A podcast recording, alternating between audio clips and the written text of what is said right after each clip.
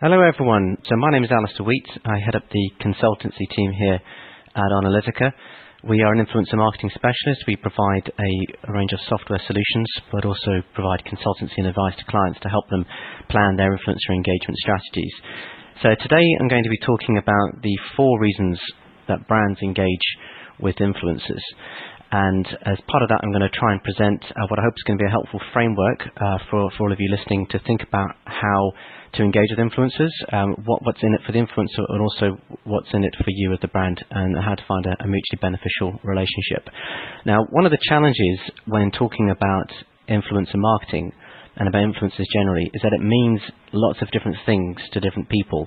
Uh, we work with a whole range of clients, uh, B2C, B2B, uh, small companies, large companies, agencies, and we get to deal with all sorts of different types of influencer activity. Um, so it's just a rhetorical question for you listening on the, on the, on the webinar now is what do you think of when you hear the phrase influencer marketing? Now, I've, I've been various conferences and sometimes done you know, polls and surveys on this and got quite a wide variety of answers back from people. But quite often I know a lot of people will generally think of this sort of activity. Uh, when they hear the word influencer marketing, they'll think of celebrities, um, maybe people like uh, PewDiePie, uh, the Kardashians, or or the the, the Fyre Festival, um, and people being paid to, to post something and going out to millions of followers, or it could be about micro influencers. And yes, that, that I suppose is one aspect of influence marketing, but it can also be talked about in various other contexts as well. And so often when we are talk, talking about it, um, it can mean, uh, sorry, uh, there we go. Um, it can mean that people are trying to promote a product, they're trying to uh, boost a campaign, or they're they're generate they're trying to generate media coverage or trying to amplify content. And and yes, you know people will do influence marketing for all of those reasons, but it's uh, it doesn't necessarily you know uh, that, that that's not necessarily something that can only be done by influence marketing. There are other ways in which people can do that sort of activity, and influencer marketing then can mean um, a number of different things. Uh, so people will talk about it really uh, in a sense of influencer advertising. It's an alternative to traditional paid advertising, or it can be influencer relations, which is maybe uh, an evolution of public relations, what uh, you know, PR media relations teams have been doing for years. Um, or uh, people also use the term influence marketing, so they drop the R, and that's more just about sort of general um, influence, but beyond just um, individuals. Influencer advocacy is another term that's used, so it's about building up authentic uh, advocates for your brand. Those could be customers, those could be could be employees, and we often, you know, we use this term ourselves, influencer relationship management, to describe the the activity of managing a relationship with an influencer. So it's a bit confusing. There's all these different terms, lots of different things that people will, will think about when they're talking about influencer marketing. Um, so just today, I'm using the term influencer marketing as a kind of an umbrella term to kind of encapsulate all of those different types of activities. And then I'm going to talk about uh, some specific um, ways in which brands engage with influencers. Uh, the other challenge we've got as well is, you know, what do we mean by influencer? And yes, you know, celebrities are influencers. You've got the, the, sort of the mini celebrities as well. But in our line of work, we are dealing with a whole range of influencers, and so that could be a a, a government, um, a, B2, a B2G uh, campaign, and the influencers are actually politicians. Sometimes could be you know, world leaders, and they're looking to track them, find out what they're doing by analysing their social media behaviour and, and their connections online. It could be their business leaders, could be that they're professionals, it could be parenting bloggers. There's a whole range of different types of influencers. And the other big change we're seeing is that there's a wide variety of teams within a business that are actually uh, doing influencer engagement. So uh, we'll see sometimes this as, as an example of a uh, an internal uh, influencer engagement uh, framework. So you'll have the marketing team doing engagement with a bunch of uh, influencers. You might have the comms and PR team then focusing on journalists as part of an influencer strategy. Sales maybe picking up on um, targeted account-based marketing uh, doing social selling, and there's others doing the sort of thing as well. So just to move on then, what we are looking at is a whole load of different um, types of influencers, a whole load of different internal functions that are involved in engaging with influencers, and you know, lots of different types of activities. So what, what I'm going to try and go through today is four broad categories where brands actually look to work to work with influencers. And the first one of those is audience. So this is where the influencer has a large audience, um, and again, large is going to be contextual. So in the B2C space, you may say an influencer is only someone with over 100,000 followers, or it could even be that you know you only look at people who've got more than a million followers. Whereas in the B2B space, you may be saying this is someone, you know, an influencer is someone who's got more than 10,000 followers. Or it could be in some other niche areas, and, and this, this is true for some work, the work we're doing, an influencer's maybe only got a thousand followers or even less. So we work on a number of developer relations programs where helping some of our tech clients build relationships with software developers and sometimes you know very specialized software development. And so we're helping them map out uh, influencers and those influencers may may have an audience of just a few thousand. So the idea is that the influencer's working the brand is working with the influencer to try and reach their audience. And the, the real goal here is that reach. Um, we'll often hear people talking about engagement because engagement is there to help us get a sense of whether the audience, the reach, you know, that they've got, the followers they've got, are actually paying attention to what they're posting. So the engagement measure is a good way of uh, testing out, testing out whether their follower base is real. And also a key thing with the engagement aspect of it is that the audience are then amplifying the influencers' content to their own networks, their own friends, and um, and maybe they, they may may have a sort of a decent audience of their own. But really, a lot of the time when brands are focusing on audience as the main reason to work with the influencer, it's often seen as kind of an alternative to paid advertising, and that's where that um, influence advertising category uh, described before, or it's really just a, an evolution of affiliate marketing, is actually the name of the game. So the other area where brands engage with influencers is because of the credibility of the influencer. So the influencer is seen as an independent expert or as an authority on the topic, and the brand or the organization wants to engage with that influencer because the influencer talking about them, engaging with them, helps to boost the credibility of the brand. It helps to improve their reputation. So it could be that um, you know we we work with a number of tech companies, and a number of them are really keen to be seen as a leading business on the topic of the Internet of Things, IoT, and that could include topics like smart cars, um, the connected home, um, uh, smart cities, all those sort of topics, and as part of them wanting to raise their reputation, they need to make sure that the, the leading experts on those topics talk about their brand and talk about the work they're doing because that helps to, to, to, to validate them as a, as a leading voice on the topics that they care about. So it helps to enhance the reputation of the brand. It can also be partly to kind of mitigate brand damage. So if a brand has actually been criticised for something um, and they're trying desperately to kind of turn around the reputation, trying to, to mitigate the negative coverage, having independent um, authoritative voices say positive things about them or to at least stop saying negative things about them can help to, to repair brand damage. So in this particular area, the paid sort of engagement really doesn't work because some of these influencers, as soon as they are seen to be in the pocket of a brand, seen to be you know, taking money from a brand to say something, they kind of lose their own credibility. So this is really where earned influencer engagement comes into play, and this is often more where you might see, for example, a PR or comms team um, leading the way in the engagement, but it isn't just about that. It can also be um, other functions in the business engaging with specialist groups. So the third category where a reason why brands engage with influencers is because of the content that the influencer is is creating. And so they may be looking at an influencer as particularly skilled. Uh, they may be a you know, great video editor, or they could be particularly funny and creating humorous content, or they're actually really knowledgeable and that they write really well, and they're able to, to, to maybe describe complex things in, in a very succinct way or else they are maybe a good illustrator. They're good at taking um, theoretical concepts and producing infographics to explain a complicated topic. Um, it's important not to get confused between content and um, audience. So often what we'll see is that there may be a celebrity who's producing what looks like cool content and people are sharing the content but really no one would pay any attention to that, that particular person if they weren't already famous for something else. And all the shares they're getting because they've just taken a picture of themselves on holiday or, or doing something, you know, in a sort of mildly amusing is not because they are actually, you know, expert at creating content. It's just they're famous and the content is really just a kind of a, a byproduct uh, that they then do to keep, keep their audience engaged.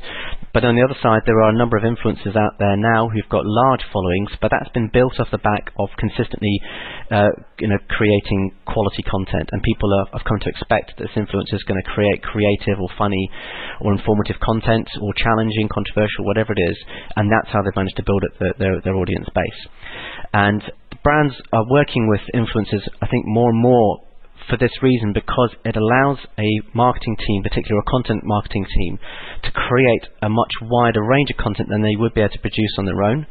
Um, and often to, to, sometimes produce it more in a more creative way. Um, and it also, you know, sometimes maybe it's just done as an alternative to, to hiring uh, an expensive agency. You can actually maybe get better bang for your buck. Uh, but then a more more sort of value for your money if you start to work with um, influencers who can create creative content, maybe just for a short-term campaign. And the fourth reason why I believe brands and organizations engage with influencers is because of the connections of the influencer. So this is an influencer who's um, maybe uh, got access to a number of business leaders, or they are um, connected well, with a number of journalists, or they're you know they're known in the academic circuit, and they know who's who, they know what's what, and they are able to to come up with um, news ahead of their peers because they've got access to really good sources of information. So brands work with influencers for I think two reasons within this. One is that these influencers can help connect them to other influencers that they wouldn't be able to get access to directly. So this is one of the areas where, for example, I talked about um, B2G programs or political lobbying programs come into play, is that uh, you know, some of the clients we work with will want to say, uh, here's a, an influential business leader or a, a political decision maker, and we're not going to have a conversation with them on social media, but I want to see maybe who are they talking to, um, who, who are they connected to, and then to find someone in the middle, an intermediary, who they can connect with, who can maybe give them an introduction to one of these leaders. The other benefit of working with these connectors is that it helps you to have an inside track and to know what's going on ahead of rivals. And so that's, uh, I think, particularly true, for example, of journalists. So there are lots of journalists out there who've got a large audience, you know, they're, they're seen as credible, but really their main value, their main asset to a brand is that they are well connected, and they can help the brand get, uh, you know, um, get ahead of the curve by following what they're talking about. Now, having said all of that, um, you, uh, those of you listening, will maybe um, be more familiar with some of those reasons than others. Um, I'm going to want to stick my head and my neck out here a little bit and say that I think that influence marketing is going to change quite a bit in 2018. Uh, I think a lot of the focus of paid influencer engagement has really been about trying to access the audience of influencers because um, you know, the public are getting a bit saturated with regular forms of advertising and influencer marketing is a kind of a fresh alternative to try and engage some of these audience. I, I'm going to explain why in a moment I think that's going to change and actually the real value that influencers bring, um, especially in a paid context, is going to switch more to the content, to the quality of the content that they can produce for brands. And uh, because of some of the changes, I think that organic engagement with influencers is going to become increasingly important, um, although I think it already is the main form of influencer engagement in B2B. So, these are the three reasons I think that um, paid uh, influencer engagement to reach an audience is going to tail off in 2018. I think it's still going to be massive, but it's going the dynamic's going to change. And the three reasons are: first of all, there's going to be tougher reg- well, there already is starting to be tougher regulation, um, especially in the UK and in the US and uh, some other markets as well. Um, th- there's getting some audience fatigue. Um, the public starting to wise up to paid influencer endorsements and getting a bit fed up with it in some places, and um, need to see that change. And also, the social networks themselves are starting to change in their attitude towards paid influencer activity. Uh, particularly if you think about it, you know, for Instagram, um, if you know a brand wants to access an audience on Instagram, they've got two options. One is to pay Instagram to have an ad to promote their branded content to people on Instagram, or they can pay the money to an influencer who's got an audience and then reach the influencer's audience. Uh, obviously, with that second approach, the uh, Instagram's not making any money, and so they're probably looking at that uh, some of those those dollars and those pounds going to the influencers, thinking, hmm, hold on a second, we'd like a piece of that action, thank you. Um, so I think there are going to be some changes um, coming that that'll make that happen. So first of all, just in terms of the regulation, um, this is actually just from last month. The FTC, which is the, as you can see on the, the slide, the Federal Trade Commission in the US, um, they actually had their first um, complaint against an individual social media influencer um, for a, a, gaming promotion, and um, they've now issued some more guidelines to, to brands and influencers about you know exactly what they do. And there's actually you can see the top of it there they've, they've issued a guide on do's and don'ts in terms of how to um, you know be clear about whether a, a post is being paid for. Um, uh, if you want to know more about that, um, just email me after so I can send you details. Uh, but also here in the UK, the Advertising Standards Authority, um, the equivalent of the FTC, is, is getting uh, stronger. So this is just an article from last week, from an interview with the CEO of the ASA, saying that you know social media stars are breaching the rules, they're flaunting the rules. So they're, they're saying they're going to get tougher on that, and they've started to um, to to to force influencers to change um, some of the wording on their posts and to take down posts. And so we're going to see more of that happening. The regulators are going to get tougher on influencers and brands trying to kind of, you know, pay uh, influencers to say stuff and, and, hide the fact that it's an ad or a sponsored engagement. So that's going to change. And also, I think influ- uh, public are going to you know, get a bit more uh, annoyed, I think, sometimes with this influencer um, activity. For example, I've seen apparently there's an increase in sponsored weddings. Um, so this is a, an influencer in Singapore uh, she's got something like 120,000 followers on Instagram. She actually got a bunch of brands to sponsor her wedding. Um, and a number of the guests at her wedding then were quite annoyed when they found out during the wedding that actually it was all a big sponsored activity. So, you know, there's things like this happening and you see more examples of it. The, the, the Fyre Festival is one where people are getting a bit mistrustful, uh, distrustful rather, of um, of uh, brands kind of uh, brands working with influencers in this way. Um, another big change, I think, is that, um, and this is going to this this kind of a, a double-edged sword here. So, Instagram has been trialing um, in June um, uh, a new sort of paid post feature, where a paid partnership feature, where if an influencer does something with a brand, the the post is actually more clearly signposted as being a piece of paid uh, sponsorship and uh, that means that the, the brand is going to get better insights in terms of the actual uh, reach of that post. So it's kind of good for the brand; they can get a clearer view of what, what impact the, the post had.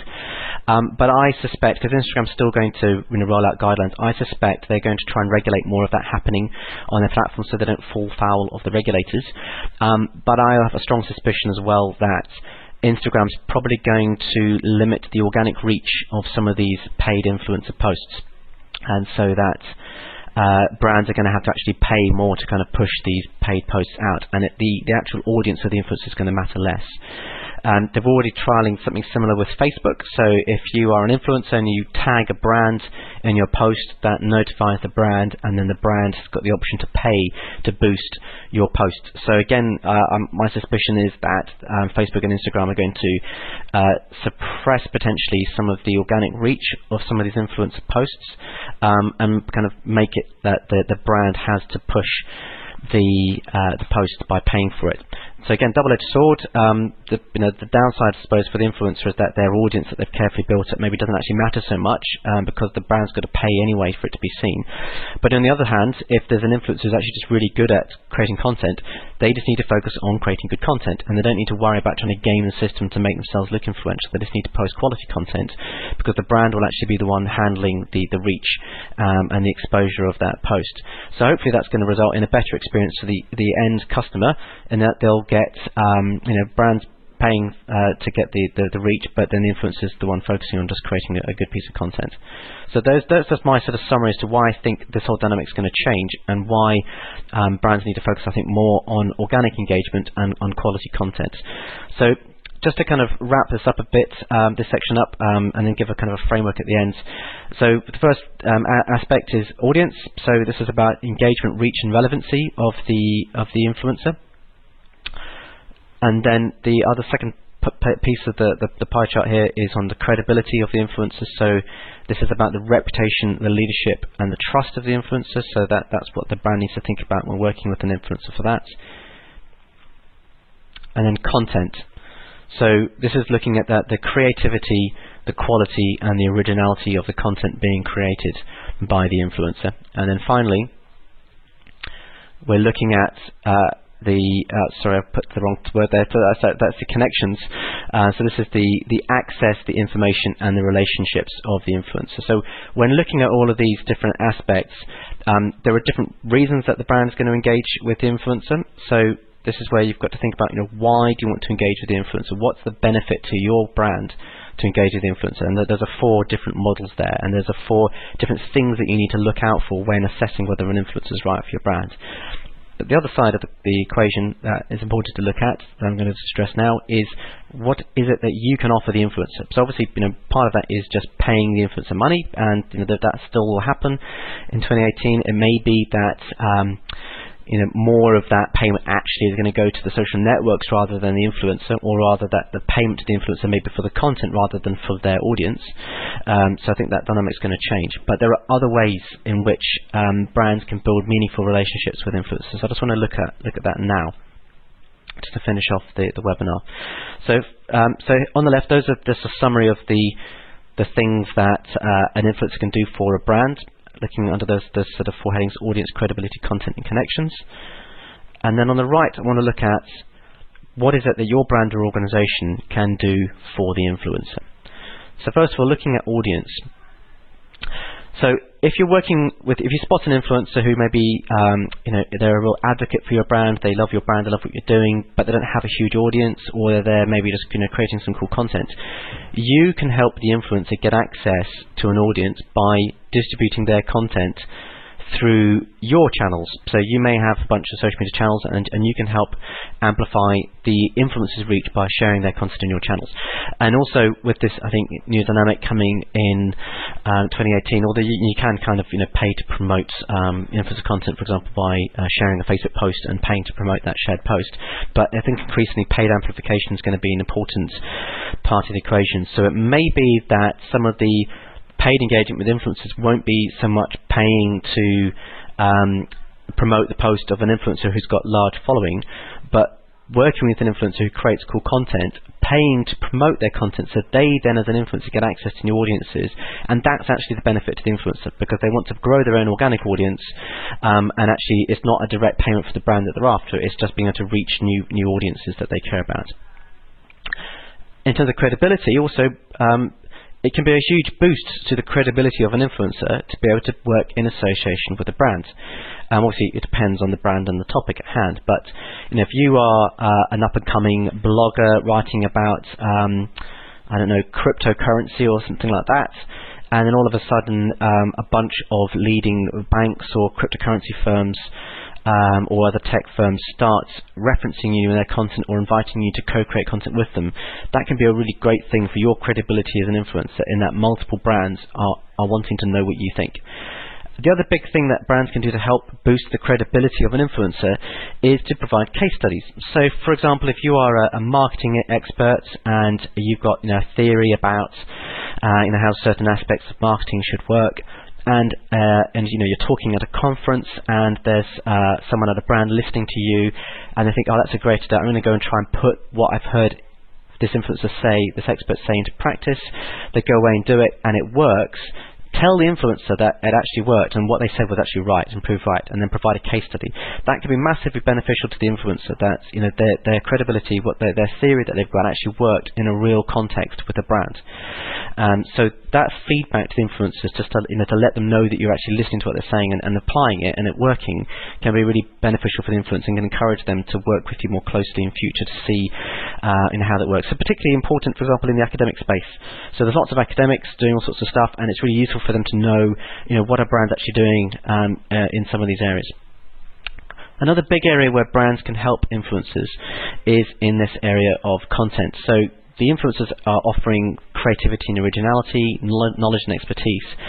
But um, what brands can bring to, to, the, to the party is they can actually help the influencer by giving them access to additional production resources. So if you've got an influencer who's creating videos and it's all a bit quirky and a bit budget, you know, give them, you know, pay for them to actually have access to a proper professional film crew and then to go out and create some content.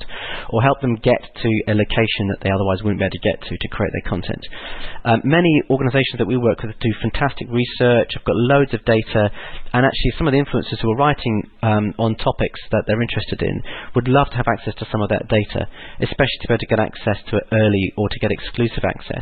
So this is where content co-creation can come in. Um, we do it ourselves, I think, quite effectively in um, inviting influencers to come and contribute to our content um, in advance of us publishing it. So then when we do publish it, it gets a much bigger reach because the influencers there are, are already pre-wired uh, to know what we're going to talk about and then share it, and we, we get um, you know many thousands of, of views of our content and shares. So so think about how you can partner with influencers to help them create better content or help them to you know to access some of the data and information you've got. So the final point here is on connections. So these are influencers whose primary asset is who they know. Um, and so you as, a, as an organization can help those influencers by creating events. So a number of our clients will organize events, will help them identify people to invite to these events, and influencers love being able to come and meet other influencers on those topics um, and, and meet them and be able to have a platform to talk. It may be that they know the influencers through social media or some other platform but have never met them in person. And you as a brand can be the facilitator for those those connections and that they will, they will um, you know, really appreciate that. Uh, the other important thing, especially if you are a bigger organization or you um, uh, have got you know real subject matter experts in your business is to give access to some of your senior personnel for the influencers. So social media really should be about people-to-people communications. Uh, even in the B2B space, if you've got a you know, B2B influencer, don't just try and engage with them at a, at a brand level. Try and build connections with influencers at a, at a peer-to-peer level. So that that interaction may happen on social media, so it might mean that you've got some of your senior managers or subject matter experts talking with an influencer directly on Twitter or LinkedIn or some other platform. Or it could be that actually the interaction happens offline. It could be that they, they meet each other at one of these events that you organise.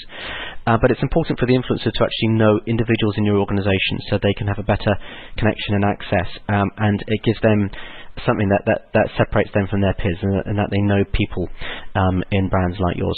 So th- um, I hope this that's that's kind of the last that's the end of my my talk. Um, I hope this has been helpful just to give a bit of a framework to think about, um, you know, why you're actually going to, you know, engage with an influencer, but also then to think about what is it that you as an organisation can bring to the table to engage with influencers.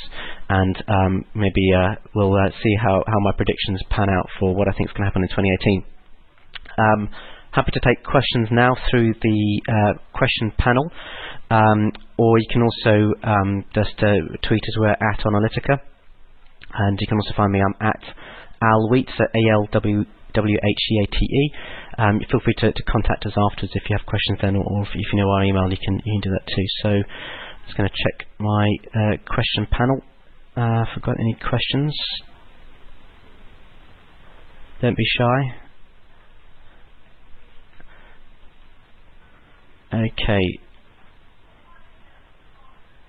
So one question um, is about whether or not brands need to declare these other types of engagements. So, right. So if if a brand is paying um, an influencer um, to post a piece of content, then it needs to be declared as as a you know hashtag ad or sponsored post. If you are organising an event um, and influencers are just coming to the event of their own volition, they're not being paid, and you're not telling them to say anything, um, they are then free to say what they like about you. Now, obviously, that means that they can say something good or bad, um, but they, they don't, li- from a legal point of view, need to declare it as an ad or sponsored post because they're not receiving a financial payment from the brand. Um, now, in terms of content creation, if you as a brand are financing part of the content creation, um, Eve, so even if you're not necessarily paying the influencer, but you're paying for the creation of the content, the influencer uh, does still need to declare that that is um, done as part of a, uh, a brand association.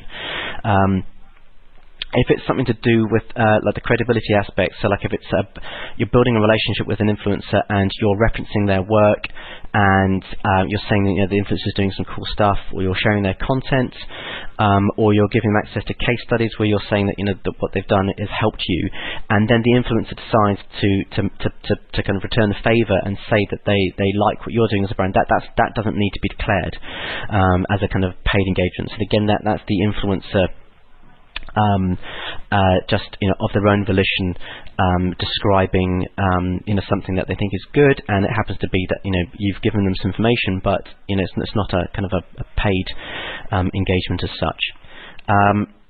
Now I have actually just run over a bit, and so um, my 30 minutes are up. So uh, that took, I did take a bit longer to go through my slides than I thought. But uh, apologies if you do have any outstanding questions. Um, but do feel free just to get in touch with us. We're, we're easy to reach. Um, so uh, that's it for today. Uh, I hope that's been helpful. Um, and uh, do you know, feel free just to put put a bit of feedback in the ratings as well. Um, thank you very much. Take care. Bye bye.